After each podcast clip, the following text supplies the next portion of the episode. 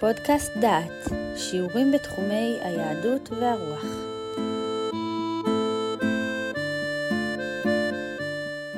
אתם מאזינים לפודקאסט דעת, לשיחה השנייה על פרק ג'.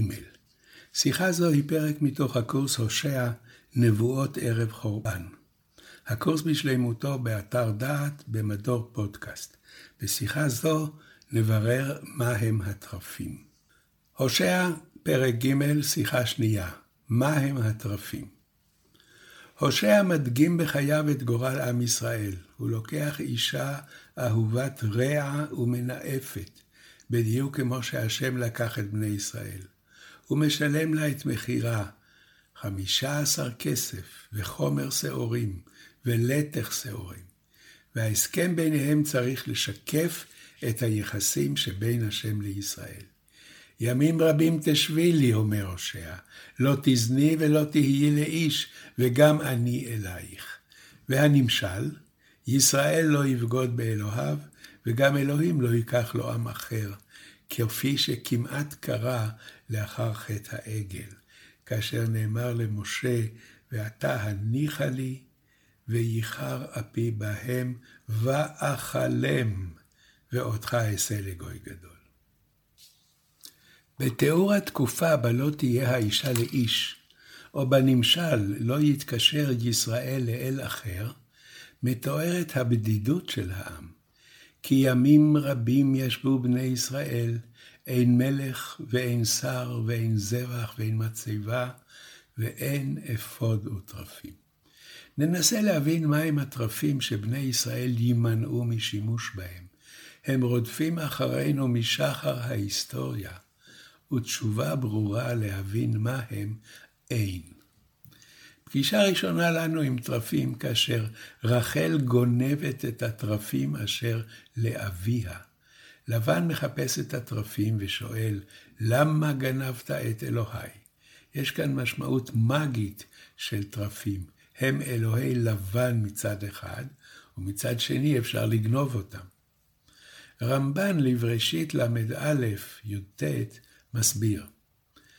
ואפשר כי היו ללבן לעבודה זרה, כאשר אמר למה גנבת את אלוהי. אבל לא היו כל התרפים נאבדים, כי איך תימצא עבודה זרה בבית אדוננו דוד. רמב"ן מתכוון לתרפים ששמה מיכל במיטתו של דוד כאשר באו להורגו. אם תרפים הם פולחנות עבודה זרה, כיצד היו בביתו של דוד. ורמב"ן ממשיך. והקרוב, מה שאומרים, שהם כלים לקבל השעות, ויקסמו בהם לדעת עתידות. והמילה נגזרת מלשון רפה ידיים. נרפים אתם נרפים. יקראו אותם טרפים, לרמוז בשמם כי דיבורם כמו נבואה רפה. תבוא ברוב ותכזב לעתים רחוקות. כמו שאמרו, כי הטרפים דיברו אבן, זכריה י'. והנה יעשו אותם קטני אמונה להם לאלוהים, לא ישאלו בשם הנכבד, ולא יתפללו אליו, רק כל מעשיהם בקסמים אשר יגידו להם הטרפים. יש כאן הסבר מעניין. הטרפים הם מעין שעון, אנו רואים את השעון ככלי שאין לו משמעות מעבר למדידת הזמן, אבל הקדמונים ראו בו משהו מורכב יותר.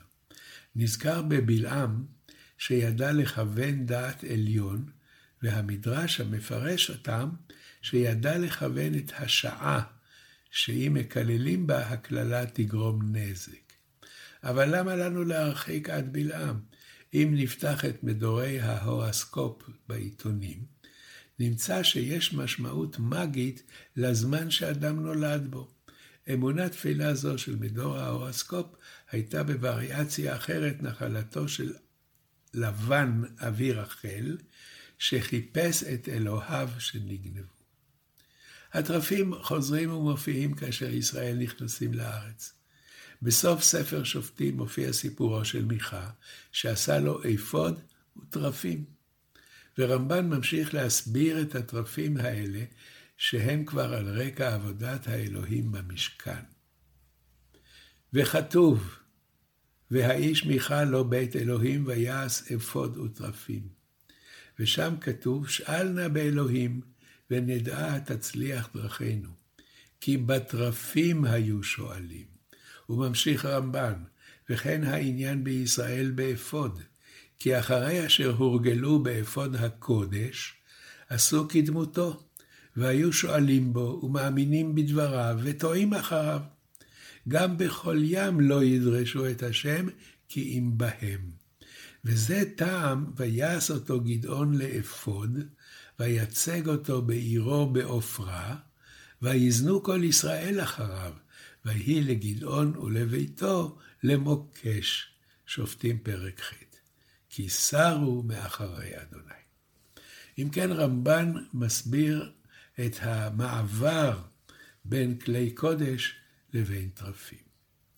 מתיאור זה אנחנו עדיין לא יכולים להסיק אם הטרפים יכלו למסור את העתידות, או שהם היו כלי פולחן שבני אדם עבדו להם, והם אה, לא, לא הגיבו. דברי רמב"ן שדיבורם כמו נבואה רפה, תבוא ברוב ותכזב לעתים קרובות, מרמזים על קשר שיש לטרפים עם העולם הרוחני. אבל הקשר לא היה קבוע, לא היה מלא, ולכן רק על פי רוב הצליחו להינבא. זה היה מין נבואה עם הצלחה סטטיסטית. ובדרך אגב, רמב"ן מתאר מתנבאים כאלה במקומות נוספים כעובדה מוכרת. הם מוסרים נבואות, אלא שאין הם נביאים, כי נבואתם מתממשת רק לרוב, ויש להם טעויות רבות. גישה אחרת לטרפים מצויה בפירושו של רש"י, וכך מתאר אותם רש"י בספר מלכים ב' כ"ג. הטרפים צורות שמדברים על ידי כשפים, והעושה אותם צריך לכוון שעה אחת בשנה, ושנה אחת ראויה לכך.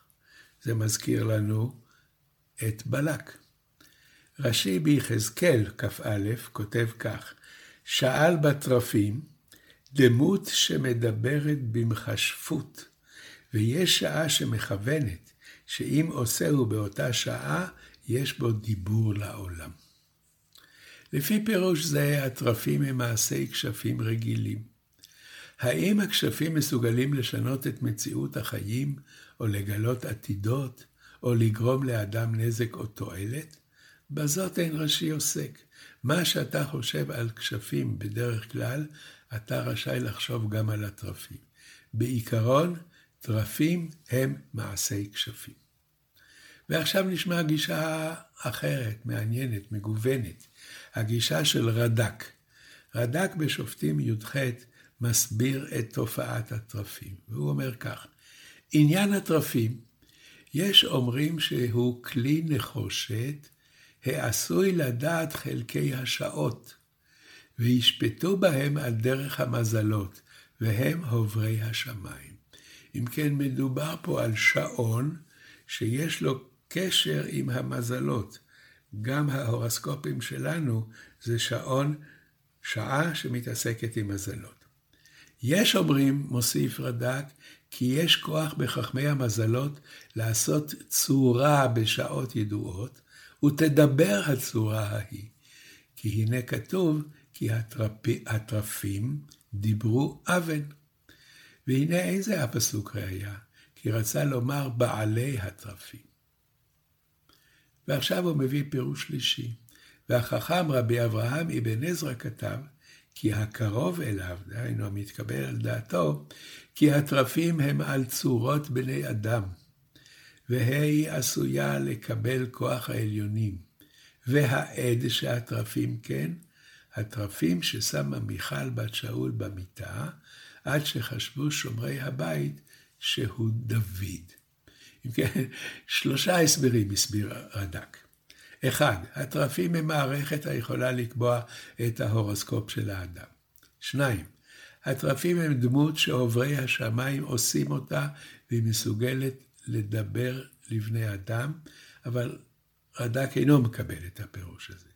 שלוש, פירושו של אבן עזרא, התרפים הם צורת אדם המסוגלת לקבל כוח העליונים. מה משמעות הכוח הזה? אין אבן עזרא מסביר, אבל הדברים משתלבים בגישה הכללית האומרת כי יש אפשרות להתקשר לכוחות העליונים ולזכות לנבואה במקרה הטוב, או לידיעה חלקית של העתידות במקרה של התקשרות לכוחות שליליים, לכוחות הרוע. אחרון הפרשנים שנביא במסגרת זו הוא רלב"ג. רלב"ג היה פילוסוף אריסטוטלי. על פי גישותו, נבואה זה דבר יוצא דופן, שהרי לפי אריסטו נבואה אינה יכולה להיות כלל, כי האל האריסטוטלי אינו מדבר עם בני אדם. רלב"ג, כפרשן מקרא, מתאר את הנבואה ואת הקשר שבין האדם לאלוהיו, אבל אינו מוכן להרחיב תופעה זו יותר מן ההכרח. על כן הוא מפרש ומתאר את התרפים כהתקשרות של האדם עם כוחות עליונים. אבל ההתקשרות היא בעצם קשר של הדמיון עם עולמות רחוקים. וקשר כזה הרי מוכר לנו ואין בו דבר יוצא דופן. הנה, אלה דבריו של רלב"ג בשמואל א', פרק ט"ו. התרפים, כותב רלב"ג, הוא דבר מעורר הכוח הדמיוני. בהתעוררותו ידמה קצת דברים צודקים, כמו העניין בחלומות הצודקים. הוא מדמה דברים שקורים, והרבה דברים כוזבים ידמה עמהם, ויגיע לו דימוי הדברים הצודקים משפע עליון יגיע אל הדמיון בעת היותו מתבודד. ויתערבו אלו הדמיונות בדימויים הצודקים, ויהיה זה סיבה לכזב המגיע בדעה, דעה ההיא.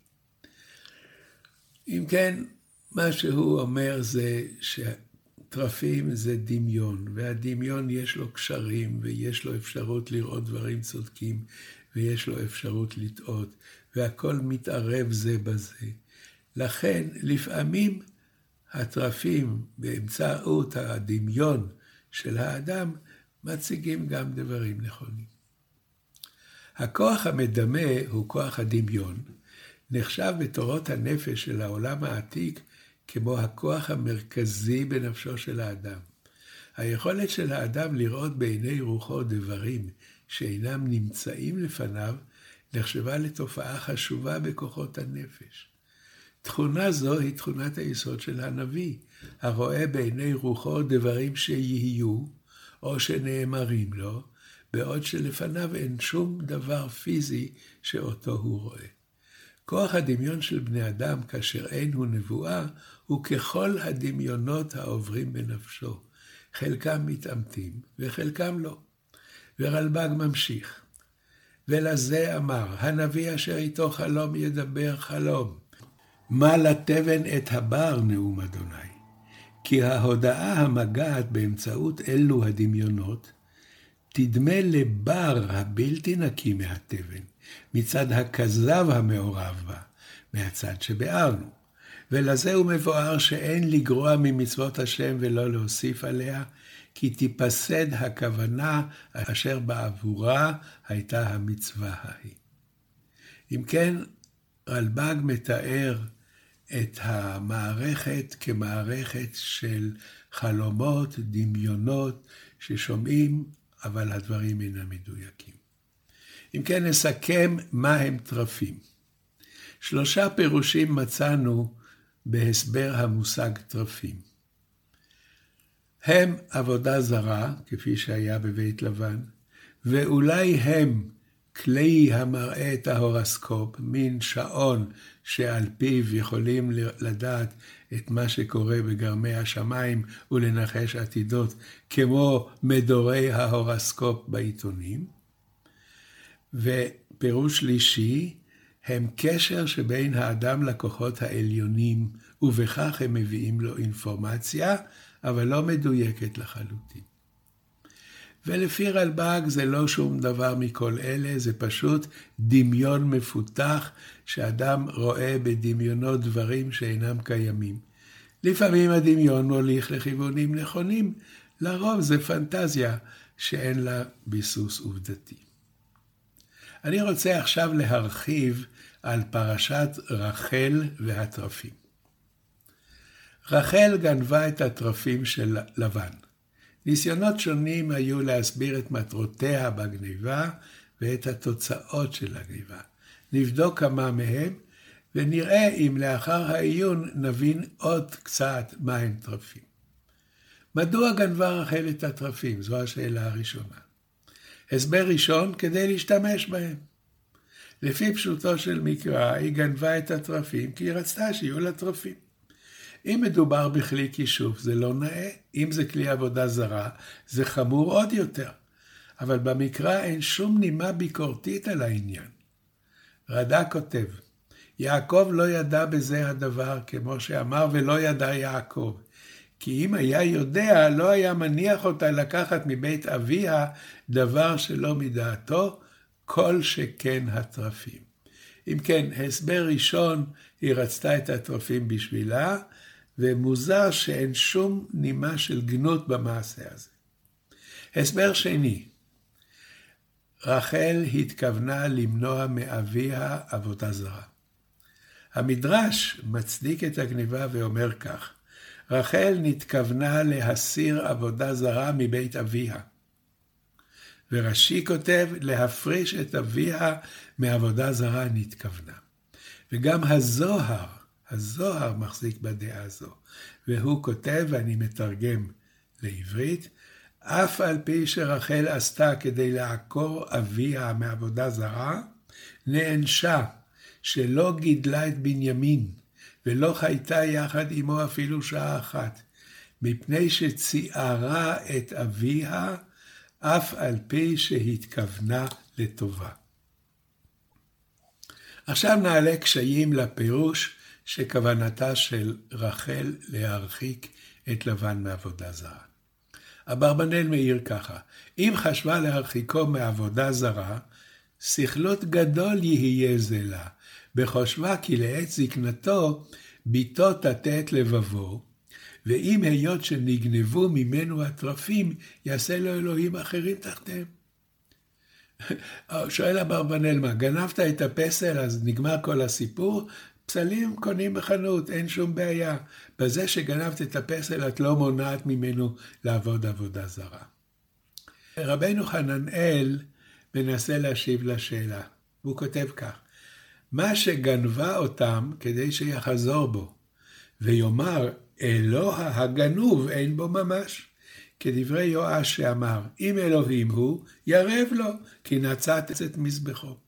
לפי פירוש זה, רחל גנבה את התרפים כדי לשכנע את לבן שאין בהם ערך.